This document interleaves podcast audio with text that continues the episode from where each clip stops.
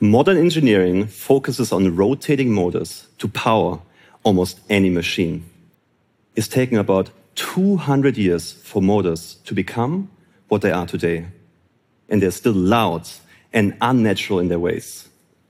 The constant noise of machines causes problems for living beings everywhere, both in the ocean and also on land.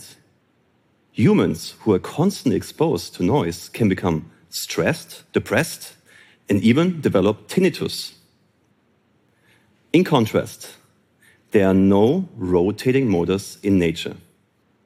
Nature often smoothly glides, swims, or wiggles without the rattling of rigid parts or the loud rubbing of surfaces. I believe we can and should rehaul our approach to how we make machines. Instead of using rigid or unnatural materials, what if we made biomimetic machines? Machines made of soft or living materials that are adaptive and safe to use in a variety of everyday tasks. Can you imagine boats or submarines that propel themselves by moving their tails from side to side, just like fish do? So, to imitate these natural movements, we have to replace rotating motors and fast spinning propellers with artificial muscles. And I can tell you this this can be done. Our team of researchers at MIT and ETH Zurich has started to develop less disruptive robots by introducing a new biomimetic way of moving through water. We created a biomimetic robotic fish. Her name is SoFi. She's the first demonstration of a fully untethered soft robot that can explore the ocean without the need for propellers. SoFi pumps water back and forth within her highly deformable tail. Her tail movement imitates the natural swimming motion of real fish.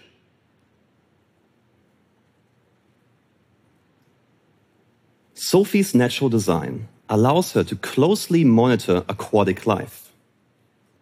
Now, there's a catch. SoFi is energy hungry and loud. Yes, we successfully managed to build a robot that swims like a fish, but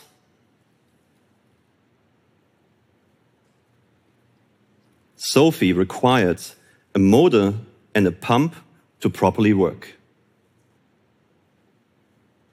Now, we are replacing that motor and pump, which is noisy and not desired in such a way, we're replacing it with silent artificial muscles. These muscles are called HASELs. They directly and efficiently convert electrical energy into muscle contractions. Take a look at this large muscle we made to lift and lower a leg. A stack of flexible sheets contracts and relaxes just like a thigh muscle does. Let me tell you how this works.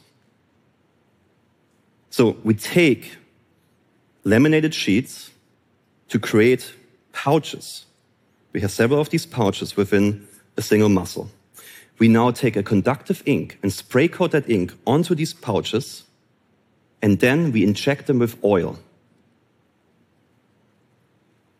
After having done this, we have a conductive ink that acts like a flexible electrode that squeezes these liquid filled pouches when a voltage is applied.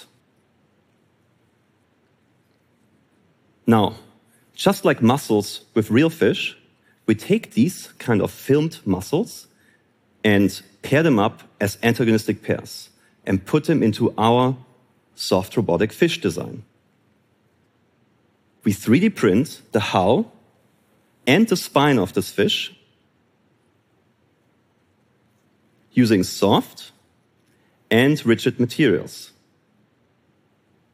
The fish now swims silently by electrically charging the muscles inside of the fish in an alternating fashion from one side to the other. To improve our designs, we do not rely on tedious trial and error fabrication.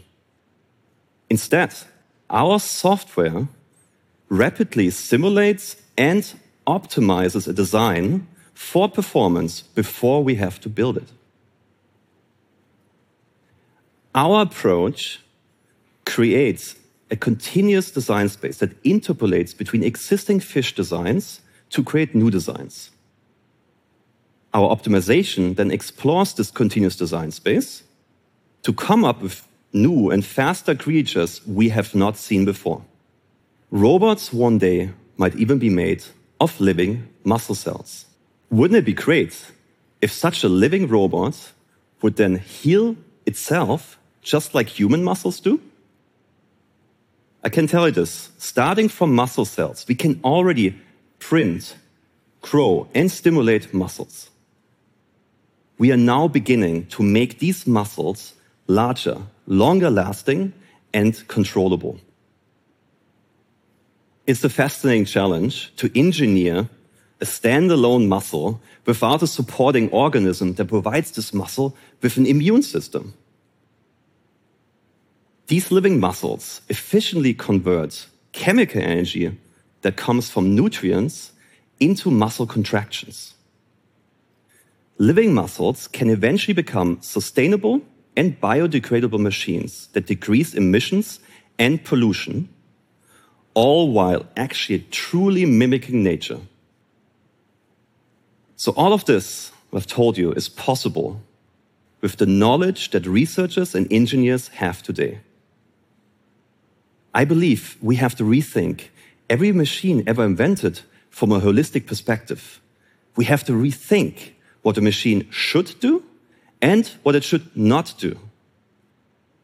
I think we want machines that safely integrate with us, improve our quality of life, all the while we respect nature and don't pollute our world with loud noises. So let's reimagine machines to take on forms we have never thought of before and discover places we have never been to before. Thank you.